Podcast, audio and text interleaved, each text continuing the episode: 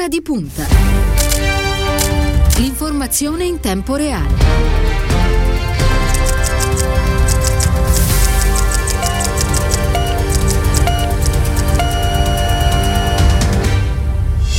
Martedì 2 febbraio sono trascorsi 8 minuti dopo le 8, una buona mattina, ben trovati all'ascolto da parte di Cristiano Bucchi, un saluto alla squadra di Ora di Punta, Ilenia Daniello alla parte tecnica, Stefano Cagelli in redazione per quanto riguarda lo streaming, Andrea Draghetti e benvenuta negli studi di Radio Immagina al vicepresidente del Partito Democratico, onorevole Deborah Serracchiani, buongiorno. Grazie mille dell'invito e buongiorno a voi. E grazie per essere con noi. Allora, le prime pagine, le prime pagine di questo martedì, la Repubblica con Terenzi, una sfida all'ultimo respiro. Il Quirinale attende oggi il responso di Figo, il presidente della Camera, proroga solo se breve. Il Corriere della Sera, la battaglia finale su Conte, si tenta l'accordo, ma Italia Viva chiede il MES e di Casteri di peso, tensione con il Partito Democratico e 5 Stelle. Ehm, la stampa di eh, Torino rissa sui ministeri, il Conte Ter di nuovo in bilico, giochi da tavolo invece l'apertura del manifesto e poi c'è eh, l'avvenire che parla di una crisi senza luce. Onorevole Serracchiani, allora intanto benvenuta negli studi di Radio Immagina. Grazie e complimenti per gli studi e anche complimenti per il lavoro che state facendo. Grazie, in un momento molto particolare naturalmente della, della nostra storia. Partiamo naturalmente dal, dalle consultazioni. Questa mattina alle 9 riprenderà questo questo tavolo tecnico a Montecitorio, il lavoro andrà avanti fino all'ora di pranzo anche perché nel pomeriggio poi il presidente Fico è atteso al Quirinale da Mattarella. Questi giorni di lavoro, questo fine settimana di, di lavoro ha prodotto a suo avviso qualcosa di buono? Che impressione ha? Beh, diciamo che leggendo i giornali sembra più un incontro di pugilato che una crisi di governo purtroppo. E devo dire che non se ne sentiva proprio il bisogno, anche perché stiamo lavorando davvero a dei temi estremamente importanti per il Paese. Io oggi pomeriggio riprendo le audizioni per quanto riguarda la Commissione Lavoro sul recovery, sentiamo tutte le parti interessate, tutti i soggetti che possono anche dare delle eh, utili indicazioni rispetto a un miglioramento del recovery. E sinceramente questa crisi con questo braccio di ferro sinceramente continua ad essere incomprensibile. Il tavolo programmatico però è un tavolo importante in cui il Partito Democratico ha portato, a mio parere, delle indicazioni, quei sei punti sui quali ci siamo soffermati nella direzione nazionale, su cui abbiamo lavorato in questi mesi, che sono fondamentali. Personalmente, ovviamente per il ruolo che ricopro oggi di Presidente della Commissione Lavoro, il fatto che il Partito Democratico punti sulle politiche attive del lavoro, sull'occupazione femminile, su quella giovanile, quindi sulla necessità di riprendere diciamo così, il cammino del Paese investendo sulle nuove competenze, sulle competenze e le riqualificazioni, per me e anche da un punto di vista culturale il uno dei punti più importanti per la modernizzazione del paese. Certo, oggi eh, per esempio la Repubblica rilancia questa intervista con la Presidente della Commissione europea von der Leyen che dice in sostanza mi aspetto che gli Stati membri ratificheranno in tempo il recovery perché è nel loro interesse farlo in modo che la Commissione possa andare sui mercati e raccogliere i soldi. Eh, sui piani nazionali, aggiunge la Presidente della Commissione europea, invece apprezzo che i governi lavorino intensamente con noi per farsi trovare pronti. Ehm, allora, per quanto riguarda, eh, onorevole Seracchiani, il lavoro sul recovery, qualora questo confronto tra le forze della maggioranza non andasse a buon fine, qual è il rischio? Beh, diciamoci la verità, noi stiamo già in qualche modo rallentando dei tempi che invece avremmo dovuto cogliere proprio per lavorare di più e meglio sul recovery. Ed è altrettanto chiaro che se si apre una crisi senza fine, dove i tempi si allungano e dove addirittura vi è l'impossibilità di trovare una maggioranza all'interno del Parlamento e quindi affidare all'esterno, mi verrebbe da dire, insomma, questa idea del governo istituzionale che poi potrebbe addirittura portarci alle elezioni eh, di lì a breve, sinceramente mi pare evidente che mettiamo a rischio il piano del recovery. Certo, lei ha detto non più tardi di ieri eh, risolvere la crisi di governo è possibile se tutti accettano di, eh, di mettere il bene degli italiani davanti a tutto. Si riferiva in particolare? Beh, mi riferivo al fatto che aperta la crisi e, ripeto, eh, resta comunque incomprensibile È evidente che poi per risolverla ognuno deve fare, come si suol dire, un passo di lato o un passo indietro per poterne fare di più in avanti, nel senso che ognuno di noi deve mettere da parte le questioni personali, mettere da parte anche determinate questioni politiche, perché è chiaro che se anche poni un nodo politico fondamentale e va detto che non è che non ci fossero, diciamo così, delle criticità, anzi il Partito Democratico per primo aveva detto scriviamo un patto di legislatura perché altrimenti non ne usciamo fuori, prima ancora della crisi, però a questo punto se vogliamo risolverla dobbiamo tutti metterci non solo un grande eh, buonsenso ma anche una grande responsabilità e ovviamente l'interesse che dovremmo avere tutti è il bene del paese e degli italiani. Certo, allora io ne approfitto per ricordare anche il numero che i nostri ascoltatori hanno a disposizione per contattare Radio Immagina 342 14 26 902 eh, onorevole Serracchiani, ma lei ha capito come si è arrivati a questo punto? Il Partito Democratico ha insistito molto parlando di una crisi responsabile proprio nel, nel, momento sbagliato, diciamo così, di governo. Beh, oddio, indubbiamente, nel senso che già una crisi di governo è complicata nei momenti ordinari. Questo è un momento straordinario e affrontarlo con una crisi di governo che comunque per certi versi in questo momento per fortuna ci sta facendo di nuovo lavorare sui programmi, perché se avessimo dovuto lavorare come qualcuno voleva soltanto sui nomi, è chiaro che sarebbe saremmo un ulteriore ritardo rispetto a quelli che sono i compiti che ci, siamo, eh, che ci sono stati affidati.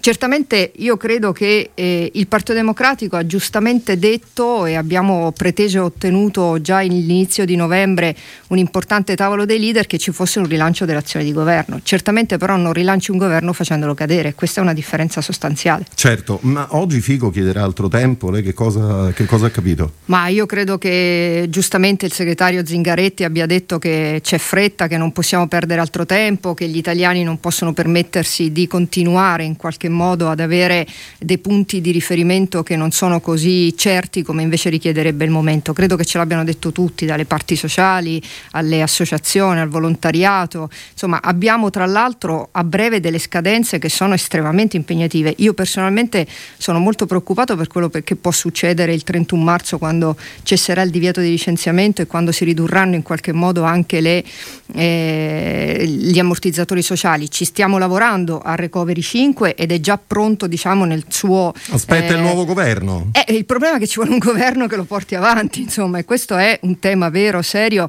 di cui tanti hanno responsabilità, diciamo, no? più o meno evidenti, però io direi che adesso basta e che dobbiamo affrettarci per chiuderla in fretta appunto questa crisi.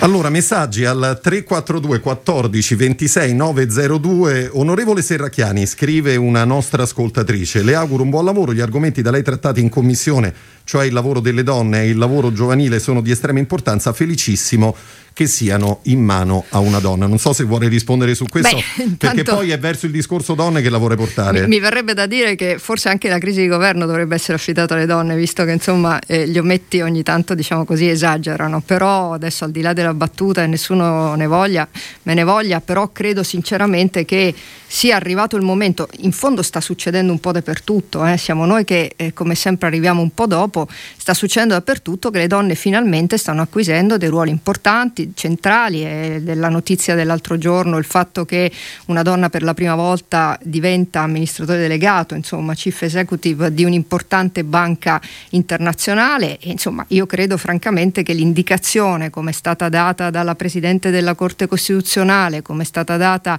eh, dalle nostre ricercatrici che sono in primo piano anche sul tema dei vaccini, oggi sia anche il tempo delle donne. Certo, va bene, allora a proposito di donne, la crisi Covid eh, è pagata soprattutto dalle, dalle, donne. L'Istat ce l'ha ricordato non più tardi di ieri, in un solo mese sono stati persi praticamente 100.000 posti di lavoro.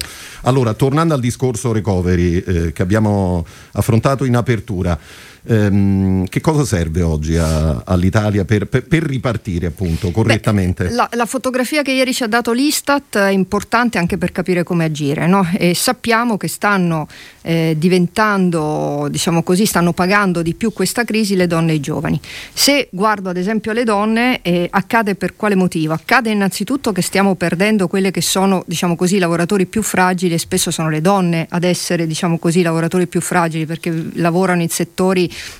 con meno tutele, in eh, settori nei quali, tra virgolette, eh, diciamo, le chiusure e le aperture sono più semplici, in qualche modo anche il rinno- il, la sostituzione dei lavoratori diventa anche più semplice. In più le donne in questo periodo si sono fatte carico enormemente dei carichi familiari perché i figli erano a casa e non erano a scuola, perché lo smart working comunque è un tema, il lavoro da casa è un tema sul quale ovviamente adesso dobbiamo impegnarci perché significa veramente riorganizzare profondamente il lavoro nella pubblica amministrazione come nel privato, le donne stanno pagando questa situazione. Quindi è chiaro che il recovery deve essere utilizzato come un'opportunità.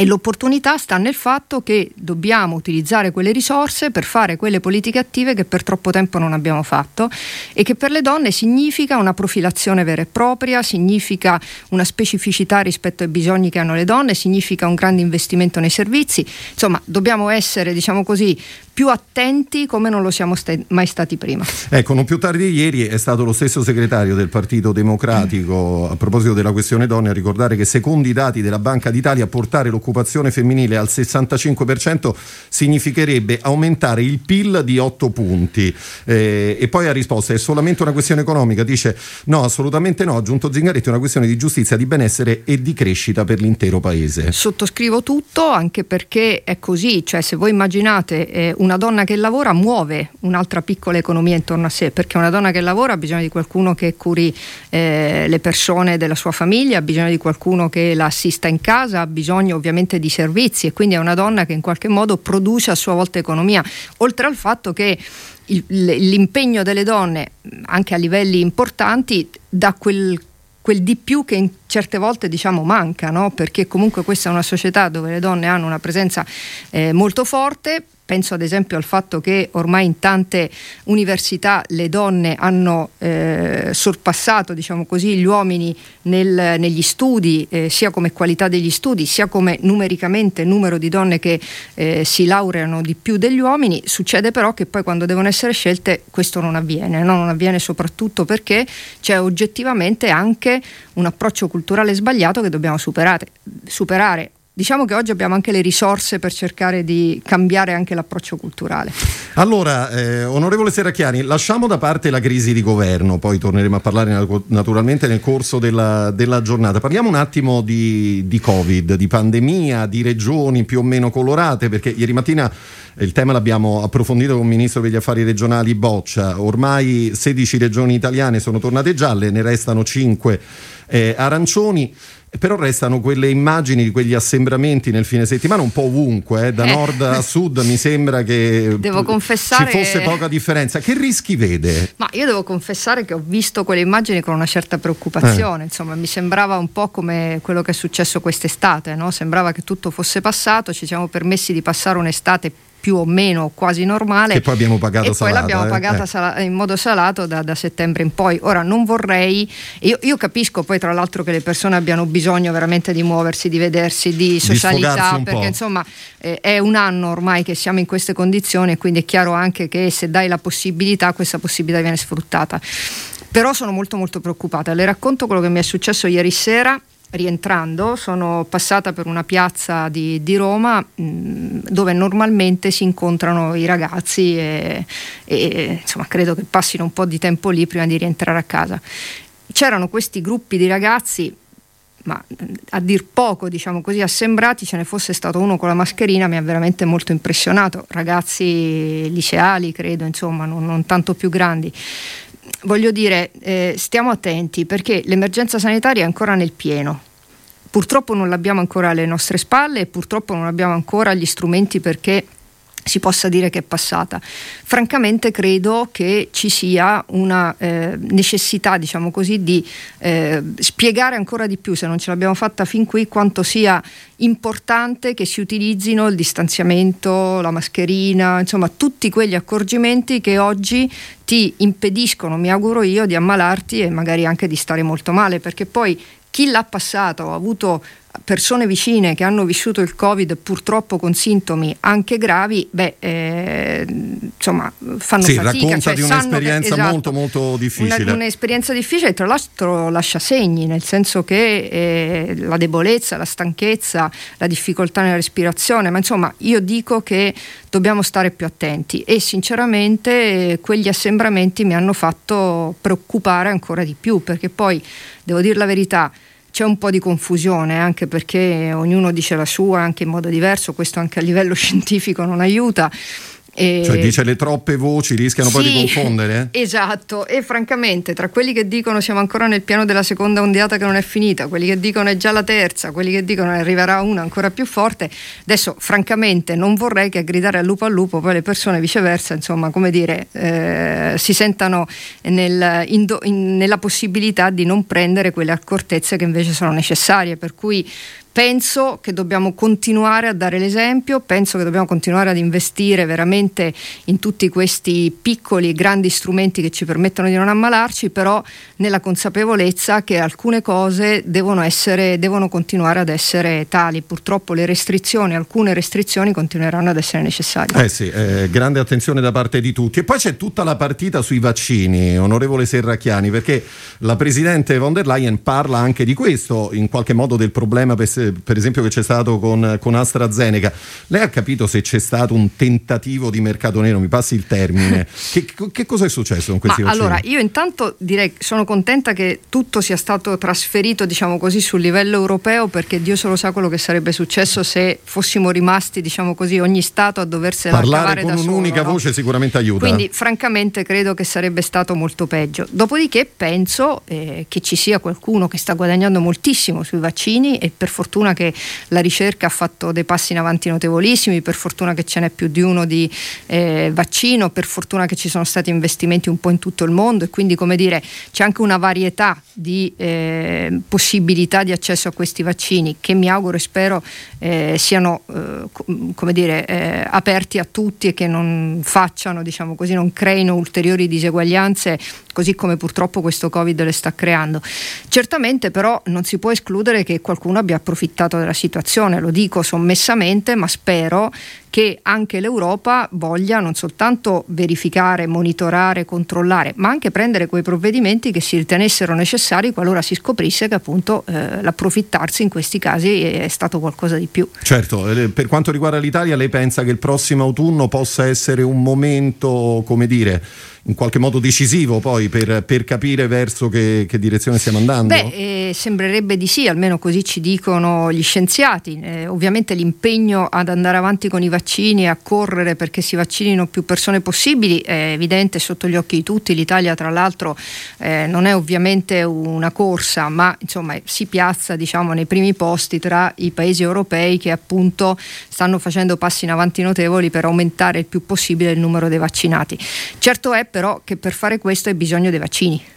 Certo. E il problema in questo momento è l'approvvigionamento, per cui io mi auguro e spero, ripeto, che l'Europa in qualche modo eh, faccia un po' da ombrello diciamo, a queste situazioni così incerte, in alcuni casi anche poco trasparenti e per quanto riguarda l'Italia diversificare anche eh, la possibilità di accedere a vaccini diversi, a case farmaceutiche diverse, credo che possa essere utile e serva eh, soprattutto per evitare di rimanere senza. Insomma. Onorevole Serracchiani, noi siamo giunti praticamente al termine del nostro spazio. Io però a proposito di Dono un'ultima domanda sulla Birmania gliela vorrei fare, anche perché ne parleremo tra, tra qualche minuto con Antonio Ferrari del Corriere della Sera e con, e con, Piero Fassino, che lo ricordo è anche il Presidente della Commissione Affari Esteri.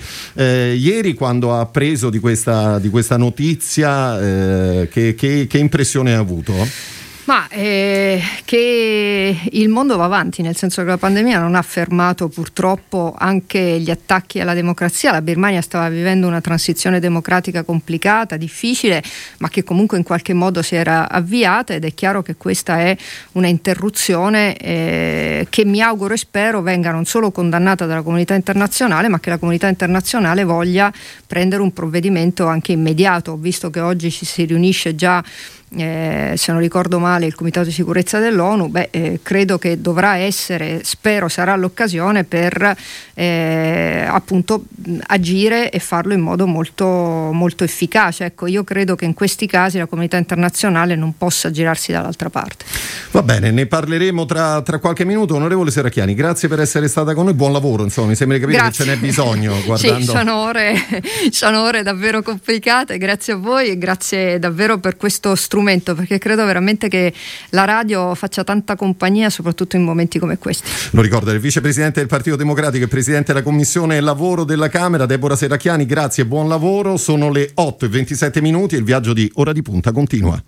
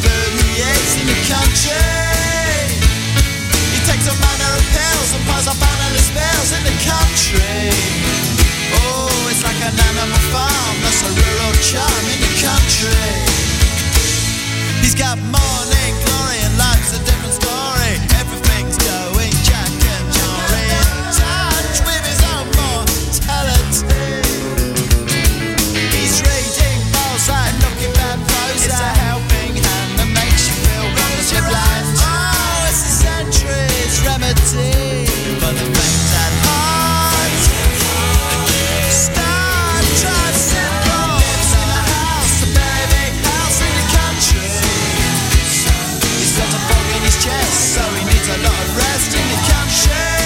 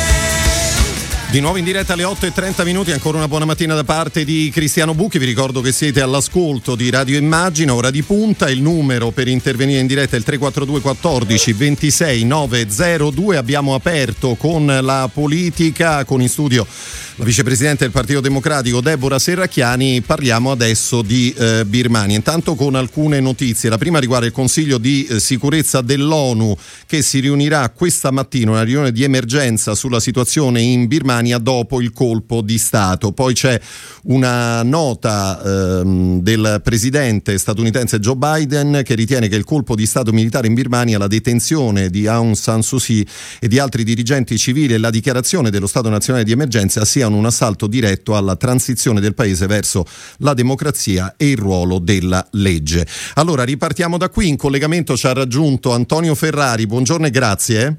Buongiorno a voi e buongiorno e un saluto particolare non solo a Piero Fassino, ma a Deborah Serracchiani, perché io sono modenese e sono molto fiero di lei. Va bene, perfetto. Eh, l'onorevole Fassino ci raggiungerà tra qualche istante, Ferrari, quindi avrai poi modo di, di salutarlo personalmente. Lo ricordo, editorialista del Corriere della Sera, ehm, conosci molto bene la Birmania. Allora, intanto ehm, ci puoi aiutare a capire ieri che cosa è accaduto? Sono molto chiaro, non è che conosco benissimo la Birmania, c'è tante persone che la conoscono infinitamente meglio di me, però ho studiato parecchio, io mi sono occupato quasi sempre di Medio Oriente, di Africa, eh, di America, Sud America e di Europa, anche dell'Est. La, la Birmania è lievemente fuori, ma eh, io sono mh, mm, rimasto molto incuriosito da questa vicenda che seguo ogni giorno con passione. La curiosità è in fondo il patrimonio vero di un giornalista, io credo. E, e, e seguo con, con, con, passione perché? Perché questa storia è emblematica di che cosa possa essere una democrazia imperfetta. Questa donna meravigliosa, eh, pronunciare il suo nome, adesso io, io ci provo, ma non è, non è molto facile Aung San Suu Kyi. Ecco, sì, è, insomma è un po' uno scioglilingua. È un po' uno scioglilingua, ma è una donna favolosa. Una, un, una donna... Ferrari, eh... mi fai solo salutare l'onorevole Fassino che ci ha raggiunto in diretta. Buongiorno Fassino, benvenuto a Radio Immagina. Buongiorno, buongiorno a lei. Grazie per essere con noi, lo ricordo Presidente della Commissione Affari Esteri. Prego Ferrari. E allora, a proposito, prima di tutto saluto Fassino, Piero, dove avevamo anche scritto un libro assieme tanti anni fa. Vabbè, eh, niente, voglio, voglio continuare. Questa, eh, questo nome da scioglilingua di questa donna meravigliosa eh, della, della, Birmania, io la chiamo ancora Birmania, Birmania anche se adesso è Myanmar, eh, eh, è un caso emblematico, come dicevo, di questa democrazia imperfetta. Ora, eh, lei è una persona di buona famiglia, eh, così che ha, che ha avuto, eh, è una donna di grande stile, diciamo, non è una, una, una donna da, eh, come si chiama, da pedagogia popolare, è una donna che viene dai ceti alti, è una donna che viene dai, dai ceti alti e che non soltanto viene messa praticamente in prigione, blindata nella sua casa per 15 anni, se, se ricordo bene, ma quando i militari, i militari di, di, quel paese e quando nei paesi, io capisco il ruolo della politica, a volte la politica è spietata, ma quando eh, in quei paesi dove eh, si massacrano le minoranze, e io mi riferisco eh, così all'annientamento dei Rohingya, che sono musulmani, sono musulmani e sono stati, come dire, eh, massacrati dalle, dai militari eh, della, della, Birmania e poi del Myanmar. Bene, eh, a, a, questo punto c'è da dire che anche lei, anche la Aung Suu Kyi, insomma io non, non mi ricordo bene come si pronuncia, in qualche misura non è stata del tutto distaccata, ma è anche comprensibile. Lei è stata eh, così, ha agito con il, eh, a fin di bene con il cinismo del, della politica, perché quando l'hanno liberata, l'hanno liberata eh, anche perché non so, aveva vinto il Nobel, eh, il Nobel e, e, e, non poteva andare a, a ritirare proprio perché eh, inquisita, beh, eh, l'hanno liberata perché, perché lei a un certo punto interrogata alla, all'ONU disse eh, in pratica che tutto sommato eh, aveva fatto quello che poteva fare per il bene del, del paese, cioè aveva in qualche misura, non dico eh, protetto i militari, ma aveva giustificato i militari dicendo che l'alternativa altrimenti sarebbe stato un colpo di Stato molto più cruento. Ferrari, fermiamoci, fermiamoci un secondo qui. Eh, allora, onorevole Fassini, allora, intanto eh, grazie per aver accettato il nostro invito. Io ricordo che lei tra il 2007 e il 2011 è stato inviato speciale dell'Unione Europea proprio per la Birmania e, e ha incontrato diverse volte eh, Aung San Suu Kyi. Intanto che cosa ricorda uh, di quell'esperienza e che cosa, e che cosa di San Suu Kyi? Beh, di San Suu Kyi ricordo dire, la, la, forza morale di una donna che per 19 anni è stata reclusa nella sua casa e che ha subito ogni forma di privazione e di angheria e che non ha mai rinunciato a combattere con la non violenza eh, quando diciamo, sappiamo bene che in situazioni di oppressione, di repressione, di dittatura feroce come quella della Birmania potrebbe benissimo scattare no, la, la, la, la, reazione armata, mentre lei ha sempre diciamo, rifiutato questa scelta e ha continuato a condurre non solo la sua lotta personale, ma ha chiesto al suo popolo di combattere eh, con la non violenza fino a quando eh, diciamo, questa sua battaglia è, è, risultata vincente. Io voglio tornare però sulla questione eh, Rohingya, eccetera, perché la transizione birmana eh, che io ho seguito, anzi per la quale ho lavorato, che è partita dal 2011, eh, è una transizione fondata su un compromesso tra le parti molto delicato. I militari nel 2011 hanno accettato di eh, cedere il potere a, ai civili, eh, e quindi di mettersi su un percorso democratico, prima con delle elezioni ancora controllate dai militari, poi con passaggi elettorali invece veri e liberi, che hanno visto Aung San Suu Kyi trionfare, e, San, e da un lato i militari hanno accettato questo percorso.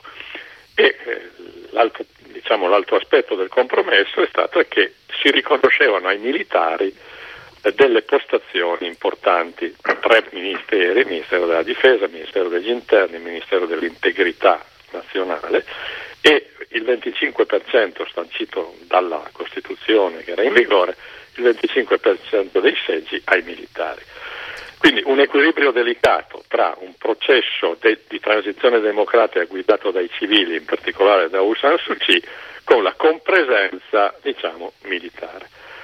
Eh, ora, quindi Aung San Suu Kyi ha guidato questo processo e ha guidato questo processo in un decennio in cui questo processo si è consolidato via via e ha consentito alla Birmania di abolire tutte le vecchie leggi del regime, di aprirsi ai mercati internazionali, di consolidare diciamo, un tessuto democratico e via via, fino alle elezioni del novembre scorso, eh, in cui, eh, come nel 2015, Aung San Suu Kyi ha ottenuto un successo plebiscitario. La vicenda dei Rohingya è una vicenda molto molto complicata. Allora, i Rohingya sono, come sappiamo, una minoranza musulmana che vive nel, nel nord della Birmania, al confine con il Pakistan orientale. E bisogna sapere che nell'opinione pubblica birmana i Rohingya sono considerati come in Italia e in Europa noi consideriamo i Rom. È chiaro, cioè c'è un atteggiamento come in Europa di una parte dell'opinione pubblica ostile ai Rom, eccetera, eccetera, verso i Rohingya di questa natura, quindi sono emarginati, ghettizzati, marginalizzati. Sì. E questo è un punto, bisogna averlo chiaro, ma nell'opinione pubblica questo. I militari hanno utilizzato il potere che gli derivava dall'est all'avere nelle mani il Ministero della Difesa per eh, diciamo, andare in, nella regione e eh, dire, mettere in campo una repressione brutalissima e violentissima con degli abusi di ogni tipo. Aung San Suu Kyi si è trovata pizzicata in una tenaglia abbastanza complicata perché se litigava con i militari rompeva ovviamente un, un patto che certo. è il patto su cui è fondata la transizione, ma poteva anche farlo a, a patto che avesse l'opinione pubblica con sé. Ma nella repressione dei Rohingya l'opinione pubblica birmana non era con lei, era con i militari. Quindi eh, lei si è trovata in una condizione di forte isolamento sulla vicenda dei Rohingya, isolata dai militari e isolata dalla sua opinione pubblica.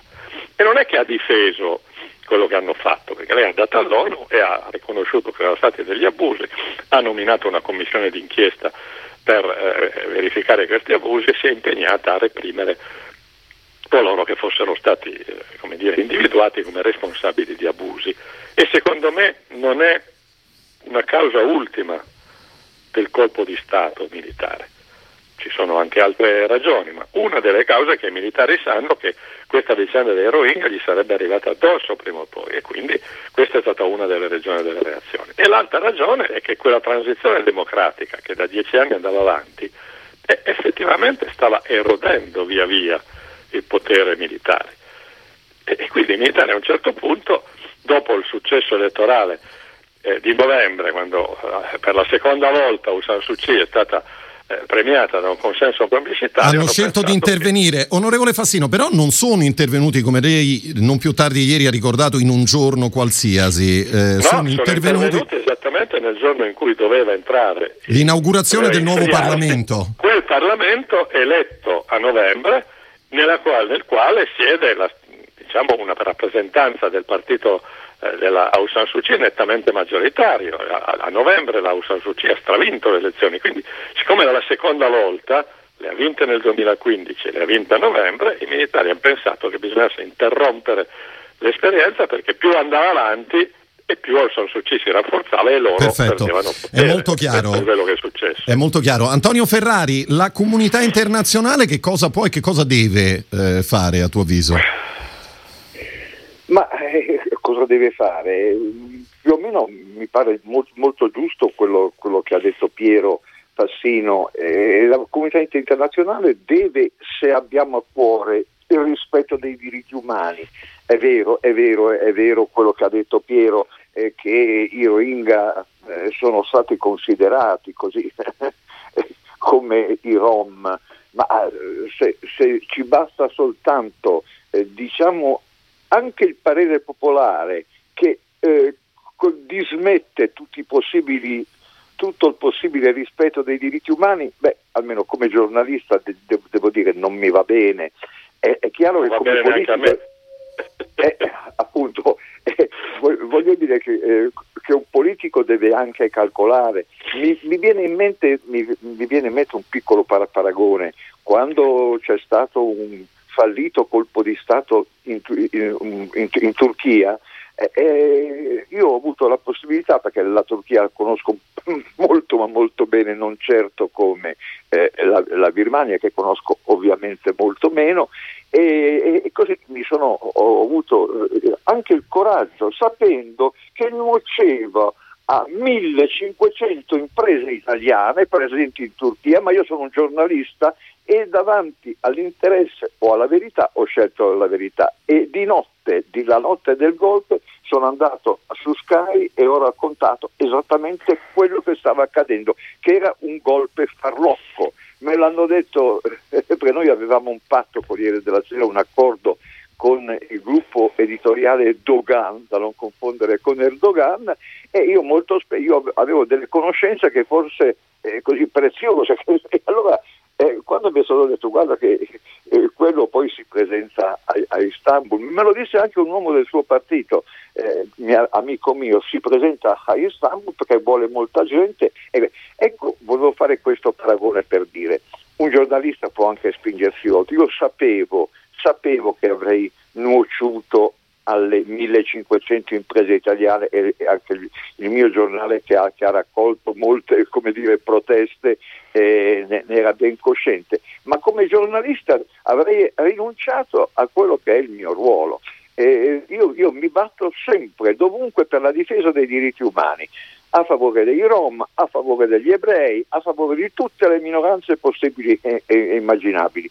E capisco però che in politica in politica, soprattutto chi ha responsabilità politiche importanti come una donna che ha stravinto le elezioni e probabilmente ha una popolarità tale che avrebbe ridotto ancora più la presenza, il potere dei, dei militari perché se, se, ha vinto con il 75-80% poteva anche spingersi fino, fino al 90% e, e, e questo va tenuto conto, però Io continuo a dire bisogna battersi per il rispetto della democrazia e dei diritti umani dovunque e soprattutto in difesa delle minoranze.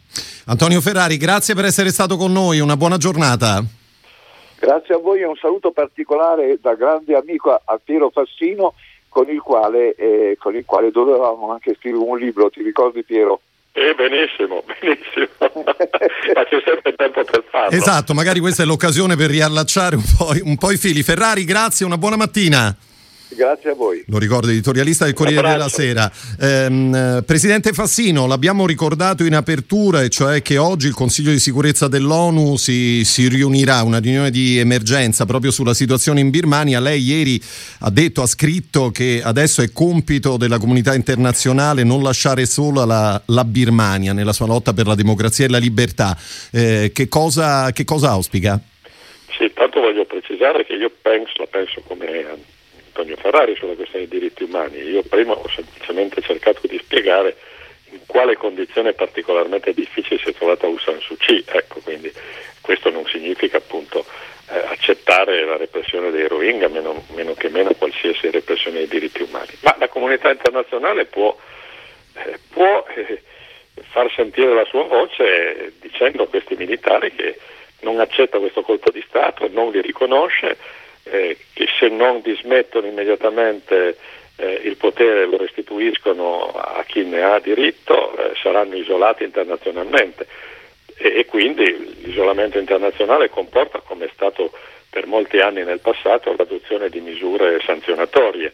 Detto questo, io siccome mi sono occupato di Birmania per quattro anni, conosco come sono fatti i, i militari birmani, non credo che l'adozione di sanzioni e di misure di isolamento li indurrà a tornare indietro, perché sono una casta militare eh, chiusa e dura e, e, difende prima di tutto il proprio potere. Ma, eh, però questo non significa eh, rinunciare a mettere in campo tutte le iniziative necessarie. Quindi io credo che eh, l'ONU oggi nel suo Consiglio di sicurezza eh, solleciterà i militari birmani, chiederà ai birmani di ritornare nelle caserme.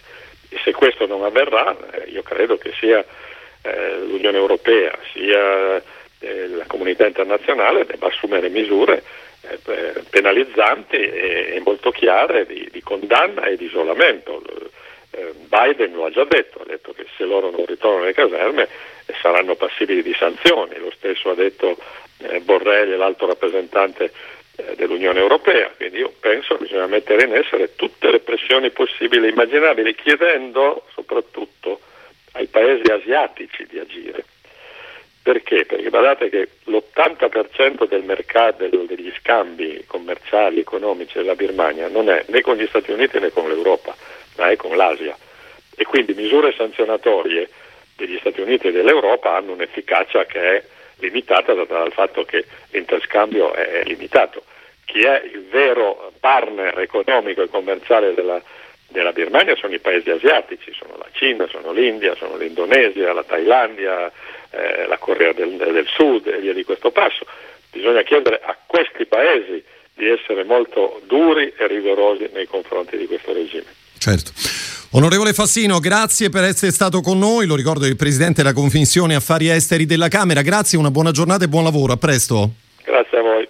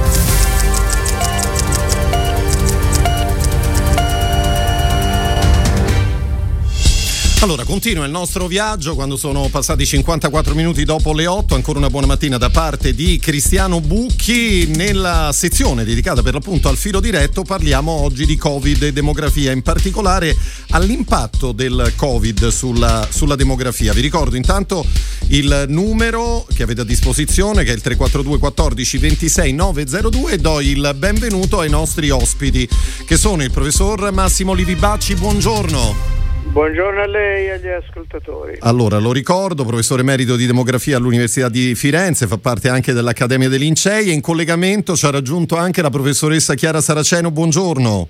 Buongiorno. È sociologa, filosofa, ricordo i suoi studi sulla famiglia, sulla questione femminile, sulla povertà, sulle politiche sociali. Benvenuta a Radio Immagina, professoressa, professoressa Saraceno. Allora, eh, professor Livi Bacci, ehm, prima di iniziare la nostra intervista sulla questione appunto Covid e demografia, mi permetta Intanto una, una domanda, per una, uno, un esperto, uno scienziato come lei che studia la popolazione, ehm, qual è, eh, se c'è naturalmente, la condizione demografica diciamo ideale a livello globale? Beh, a livello globale, eh, a livello del mondo, del pianeta, è naturalmente una situazione eh, più o meno di stabilità di stabilità naturalmente non può essere aritmetica, ci sono degli scostamenti, eccetera, ci sono dei cicli, ma insomma una popolazione che non cresca troppo e soprattutto una popolazione che non diminuisca troppo. Eh, poi non ci sono regole auree per, per uh, dire che c'è una popolazione ottima. Molti studiosi ci hanno provato a definirla, sono rimasti sempre con le pive nel sacco. Quindi meglio dire una popolazione che non aumenta o non diminuisce troppo, che ha dei cicli ma che sia capace poi di assorbire questi cicli con uh, quegli accorgimenti, quelle politiche eh, sociali, economiche che permettono di, di, sopportare delle oscillazioni anche forti. Certo. Professor Livibacci, senta, lei è tra coloro che hanno lavorato alla creazione del sito neodemos.info, giusto? Sì, sì, sì, sì ecco, sono stato che, uno, dei, uno, dei, fondatori. Che da diversi e anche anni. La professoressa Saraceno è nostra consigliera. E infatti volevo arrivare a quello, insomma, coinvolgervi entrambi su, su, questo punto.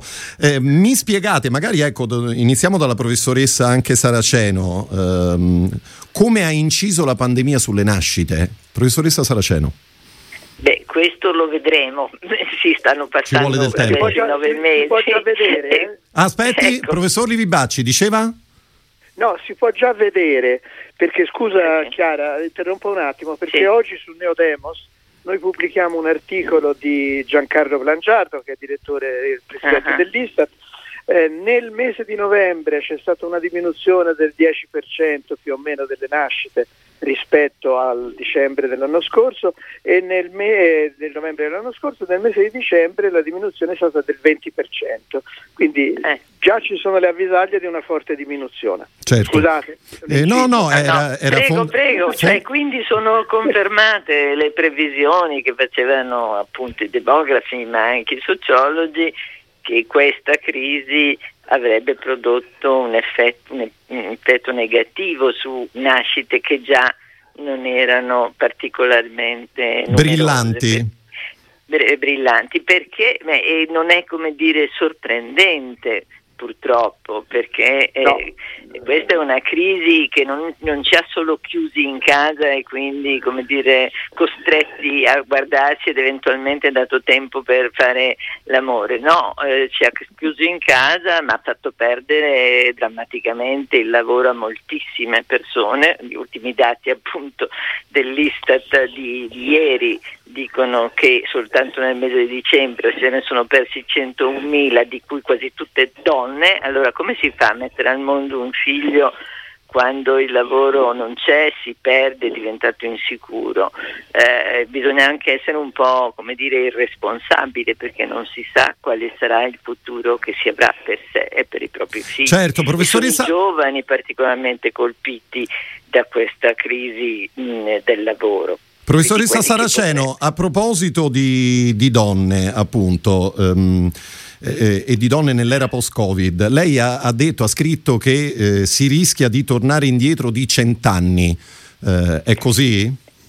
Eh sì, non so se dicendo, ma certamente, ma ripeto, i dati di ieri de, sul lavoro sono una dimostrazione, ahimè, di questa brutta profezia perché eh, la, la, situazione italiana sul, per esempio, sull'occupazione femminile era già tra le meno brillanti nel contesto dei paesi sviluppati, perché abbiamo un tasso di occupazione femminile eh, comparativamente basso, con la crisi si è ulteriormente abbassato perché a differenza che nella crisi del 2008 il, l'occupazione persa è prevalentemente femminile, laddove nel 2008 era prevalentemente maschile e, e quindi le donne sono arretrate rispe- rispetto al mercato del lavoro eh, in, in una situazione che già le vedeva in difficoltà. Si aggiunge, perché i lavori persi sono quasi tutte le occupazioni che sono state più colpite dalle chiusure, eccetera, sono occupazioni che vedono prevalentemente presente donne.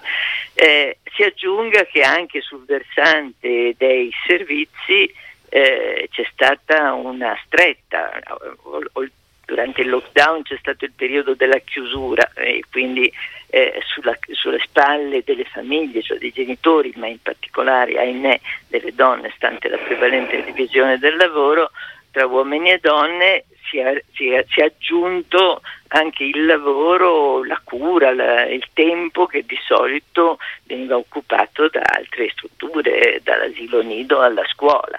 Eh, anzi, quindi hanno dovuto, cioè, c'è stato un fenomeno di homeschooling, cioè del fatto che addirittura ci si è dovuti trasformare in parte in insegnanti eh, dei propri figli più piccoli e quindi eh, si è aggravato il carico di eh, lavoro eh, nei confronti de, che di solito è sostenuto dalle donne. Ahimè molte ricerche che sono state fatte in questi mesi mostrano che c'è anche laddove eh, entrambi, uomini e donne, marito e moglie, padri e madri, erano in casa perché facevano lavoro distante o perché avevano perso il lavoro, eh, sono le donne che hanno sopportato di più l'aggravamento del carico di lavoro dovuto alla chiusura dei servizi e delle scuole. Certo. Quindi, Professor Livibaci, eh, non so se su questo vuole aggiungere qualcosa. Assolutamente no, perché mi sembra che Chiara Saraceno abbia spiegato benissimo quello che sta succedendo. Quindi e allora le chiedo, le chiedo, un'altra, le chiedo un'altra cosa su, su, questo, e cioè se sì. l'emergenza Covid rischia di amplificare ulteriormente proprio le disparità di genere. Beh, eh, sicuramente diciamo, le, le, il Covid, come ha detto eh, Chiara Saraceno adesso, ha colpito di più il genere femminile, quindi maggiore disoccupazione, maggiori difficoltà, quindi sicuramente ha, in qualche modo ha, ha aperto delle divergenze. Direi però che ha soprattutto aggravato delle disuguaglianze che ci sono nella società tra vari gruppi sociali. Eh, tra questi, tra, l'altro, i più colpiti sicuramente sono i gruppi di immigrati in, in Italia e soprattutto nel resto. Adesso arriveremo paesi. al tema migrazioni. Eccoci, bene. Adesso arriveremo al tema migrazioni, che è l'altro tema. No? Ehm, le migrazioni sono un meccanismo regolatore della, della, demografia. Della demografia. Ehm, che cosa sono le migrazioni viste appunto con gli occhi di uno studioso di demografia come lei? sono, sono un aspetto essenziale della società. Eh, gli uomini e le donne si muovono perché hanno le gambe, non hanno le radici come le piante e quindi questo è un principio connaturato in ogni eh, essere umano, quello di poter spostarsi. Sono una, un aspetto essenziale di ogni società. Naturalmente poi le società regolano questi movimenti a secondo delle convenienze, a secondo dei, dei momenti storici, a seconda delle circostanze economiche, delle circostanze ambientali, però eh, migrare è un aspetto essenziale della vita umana e della vita sociale, quindi è, non, è, non, è, una componente aggiuntiva, è una componente vitale, essenziale di qualsiasi società. Non esistono società che stanno ferme, eh, c'è sempre una mobilità in un modo o nell'altro. Assolutamente, ma il Covid eh, come eh, e se eh, ha cambiato le migrazioni in ingresso? Penso naturalmente ai paesi più ricchi, professor Livi Bacci. Guardi, nei paesi più ricchi ha sicuramente eh, diminuito, eh, fortemente diminuito la mobilità internazionale. Nel primo semestre del 2020 nei paesi dell'Ox, cioè nei paesi più ricchi, l'Ox ha calcolato che ci sia stata una diminuzione della migrazione di circa il 40% e questa tendenza poi è continuata anche nel secondo semestre, quindi sicuramente eh, il, la, la, la, pandemia ha eh, bloccato, ha rarefatto, ha frenato i movimenti migratori internazionali, di questo ce ne siamo accorti tutti, molti paesi sono addirittura dovuti correre ai ripari, l'Italia compresa, con una legge particolare per regolarizzare i, i migranti nell'agricoltura perché eh, certi settori economici sono rimasti scoperti, quindi i paesi ricchi si sono accorti, diciamo così eh, metaforicamente, in questo periodo pandemico che la migrazione, la migrazione è molto utile. Eh?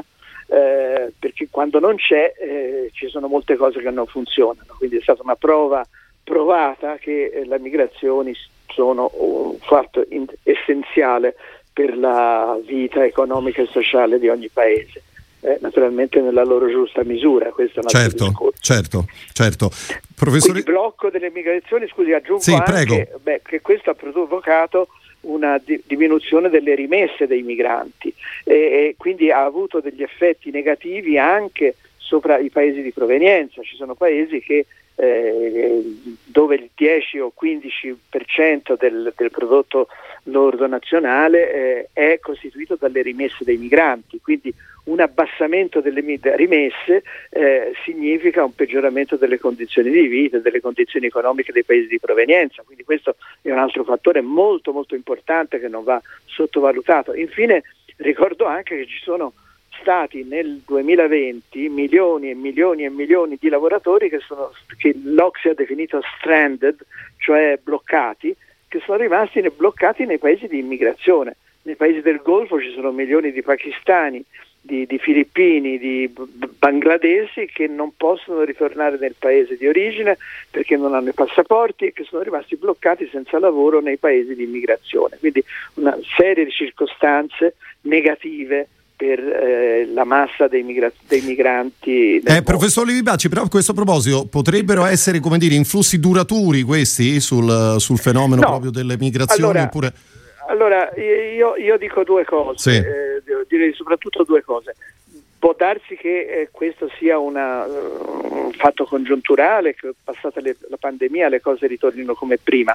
Eh, e questo è quello che, o, o meglio, insomma, ritornino in, in, situazioni di normalità, ma può anche essere che eh, questa prova generale eh, della possibilità di bloccare i flussi, di chiudere le frontiere, di mm, chiudere gli aeroporti, eh, di chiudere anche la mobilità interna come è avvenuto in tanti paesi, eh, anche nel nostro paese dove non si può andare da una regione all'altra, sia in qualche modo incoraggi tutti quei movimenti che sono contrari ai flussi migratori. Se si possono bloccare o rallentare i flussi migratori per evitare la sciagura dei migranti che girano per il mondo, lo stesso si potrebbe, e per, e per, e per diminuire le probabilità di essere contagiati dalla pandemia, eh, eh, allora perché non uh, chiudere le frontiere anche per eliminare la criminalità che si muove eh, agevolmente da un paese all'altro. Quindi ho, ho la pa- paura che questo crei un ulteriore rafforzamento di tutti quei movimenti nativisti. Sì, diciamo un anti, precedente pericoloso, mi passi il termine, professor Livi Bacci. Professoressa Saraceno, che, ne,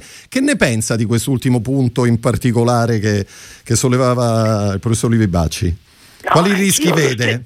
No, lo, ho lo stesso timore e soprattutto vedo che sta già avvenendo perché eh, la cosa scandalosa che sta avvenendo tra Croazia e Bosnia, anche con l'avvallo del nostro, dell'Italia e, e con l'avvallo dell'Europa, perché addirittura hanno bloccato dei parlamentari europei dentro un paese ne abbiamo, ne abbiamo parlato e, qua non più tardi anche di ieri a Radio Immagina. Ma questo è esattamente il segnale di, quel, di quello che stava anticipando sviluppando eh, Massimo Livi cioè oramai eh, cose che forse prima avrebbero, eh, che succedevano anche, ma che avrebbero prodotto più scandalo e forse non sarebbe stato possibile fermare dei parlamentari europei impunemente da parte di un paese dell'Unione Europea, oggi insomma, sotto l'ombrello della pandemia, dell'emergenza, del fatto che abbiamo altri più importanti problemi da affrontare e così via, passa eh, nello scandalo, eh, come dire, nel, nell'orrore di quello che sta succedendo. C'è un'unica notizia per il nostro paese eh, piccola piccola positiva sì. vabbè mettiamola in evidenza dramma, insomma che non è mai male nel, no, nel dramma dell'occupazione e soprattutto dell'occupazione femminile l'unico segnale positivo è che stato, c'è stato un aumento delle che, quelle che io chiamo regolarizzazioni perché erano già qui che lavoravano delle, dire, della, delle badanti, insomma, delle lavoratrici domestiche che sono in regola. È l'unico dato occupazionale che è aumentato, cioè il, la, la necessità di avere una dichiarazione che che bisognava muoversi per lavoro, quindi uscire di casa per andare nella casa dove si lavorava, ha fatto sì che molte famiglie siano state costrette a mettere in regola eh, la propria lavoratrice familiare. Questo, come dire, nel panorama assolutamente buio è un buon segnale. Certo, eh, professoressa Saraceno, ancora una domanda sulla questione femminile. Lei ha detto che bisognerebbe imparare da, dagli altri paesi europei, ha fatto poi, se non ricordo male, un esempio in particolare che quello dalla Spagna. È ancora valido oggi? Eh, non mi ricordo più che idea a proposito di che, confesso. Della, perché, della parità di genere, ha detto quello è un paese ah, insomma, sì, che ha fatto parità, grandi beh, passi certo. avanti sicuramente eh, sia in termini di legislazione civile, quindi diritto di famiglia e dintorni, sia anche in termini di istituti, ma di riconoscimento. L'altro giorno noi ci siamo rallegrati perché finalmente una, eh, c'è una donna a capo di una grande banca, ma in Spagna questo era già successo da un po' di tempo, tanto per fare un esempio, e la parità di genere è molto più, dire, entrata anche a livello culturale, cose che succedono nel nostro paese, per cui si possono fare commissioni che devono parlare del nostro futuro fatte tutte da uomini, come se non ci fossero eh, donne competenti in giro per l'Italia, eccetera, non potrebbero più succedere in altri paesi, non solo in Spagna, cioè non, la, la, coscienza civile sen, senza che si sia raggiunta la parità, però eh, ci sono delle cose che non sono più sopportate no? Mm, dall'opinione comune e anche che i politici eh, o, o, chi ha il potere di decisione non può più permettersi di fare. Purtroppo in Italia si pensa eh, che ce lo si possa ancora permettere e queste cose non producono grande, grande, poi, grande scandalo, ecco, al di là della, del giorno in cui si denuncia perché qualche gruppo di donne ha protestato. Certo. Ecco, per... Io volevo soltanto aggiungere al discorso del professor Livi Bacci a proposito della delegazione di europarlamentari bloccate nei Balcani, era una delegazione di europarlamentari del Partito Democratico, eh, mi sembrava come dire giusto aggiungere, aggiungere questa all'informazione. Eh, professoressa Saraceno, lei come guarda al dibattito politico di questi giorni, in particolare a tutta la partita eh, su cui sta lavorando ormai da, da tempo il Partito Democratico? Penso al recovery. Ma po' scoraggiata, se posso esprimere eh, un, un, parere, no, nel senso che eh, avrei voluto che il Partito Democratico certi temi li ponesse con più forza prima. Eh, più, anche più concretezza perché non vedo eh, progetti chiari eh, e finiti, ma soprattutto con più, fosse un stato un po' più protagonista, un po' meno di rimessa eh, rispetto ad esempio a quello che ha fatto Renzi che ha addirittura sparigliato e rotto le carte. E quello che vorrei capire è che cosa, di cosa stanno discutendo davvero nel famoso programma perché non, non si capisce. Ed alcune cose per esempio quando sento dire che vogliono rivedere il reddito di cittadinanza mi preoccupo.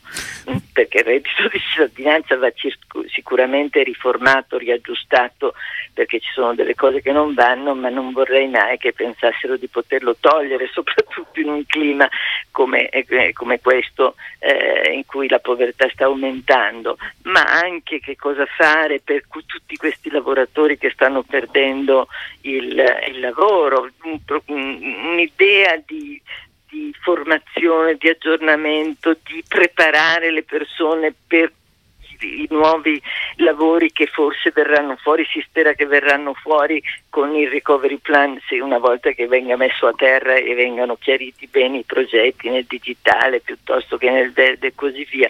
Tutto questo mm, lo vedo ancora molto lontano, molto fumoso e questo mi preoccupa molto. Certo, professoressa Saraceno, grazie per essere stata con noi. Io la lascio al suo lavoro, alla sua giornata. A presto. Grazie a voi. Arrivederci e grazie. Professor Rivibaci, chiedo anche a lei naturalmente un, sì. un, un'opinione sul, sul, dibattito politico in corso.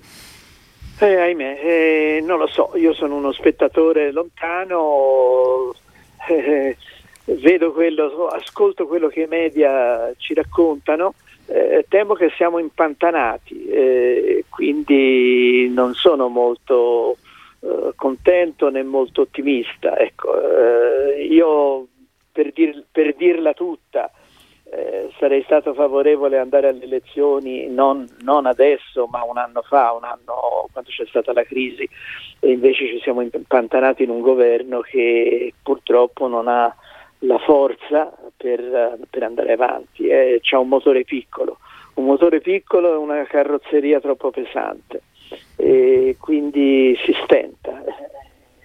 Speriamo in qualche colpo di coda, ma non, non sono molto ottimista. Va ecco. bene, allora io la riporto sui suoi temi prima, prima di chiudere, sì. visto che prima eh, parlava appunto del, della questione migrazione come un, un, fenomeno molto utile in realtà all'economia dei, dei diversi paesi. Le chiedo se secondo lei l'Italia saprà approfittare di tutto questo. Io vorrei che sapesse approfittare perché non c'è dubbio che nei prossimi vent'anni noi continueremo ad avere bisogno di immigrati, lo dice la debole demografia, eh, lo dice il nostro sistema economico, quindi vorrei, spererei che eh, si saltassero, si, ab- si abbattessero degli steccati ideologici, di preconcetti e si facesse una politica di lungo periodo sulla migrazione perché questi sono fenomeni che vanno guardati nel lungo, lunghissimo periodo, non uh, in termini congiunturali, uh, dei prossimi sei mesi o del prossimo anno. Quindi tutto va in qualche modo, una politica va orientata pensando che noi per almeno una generazione continueremo ad avere bisogno di immigrazione e continueremo ad avere immigrati quindi prepararsi per questo in maniera coerente, in maniera non partigiana, anche perché anche le forze che sono anti, anti-migrazione poi sotto sotto sanno benissimo che l'immigrazione è necessaria. Il Veneto non avrebbe i livelli che oggi ha se, se non avesse avuto tanti immigrati e non avesse saputo anche gestirli bene, relativamente bene, nonostante che la maggioranza politica in Veneto sia di colore non favorevole diciamo, all'immigrazione, perlomeno nella, nella superficie. Certo. Quindi aspirerei a questa, un orizzonte diciamo, in cui si prendessero delle linee razionali che non debbano essere cambiate ad ogni cambiamento di governo. Questo è, Va è bene. essenziale. E allora, professor Livibacci, per il momento ci fermiamo qui. Grazie per essere stato con noi. Lo ricordo, eh, professor Livibacci, professore emerito di demografia all'Università di Firenze. Una buona giornata, a presto. Anche a lei.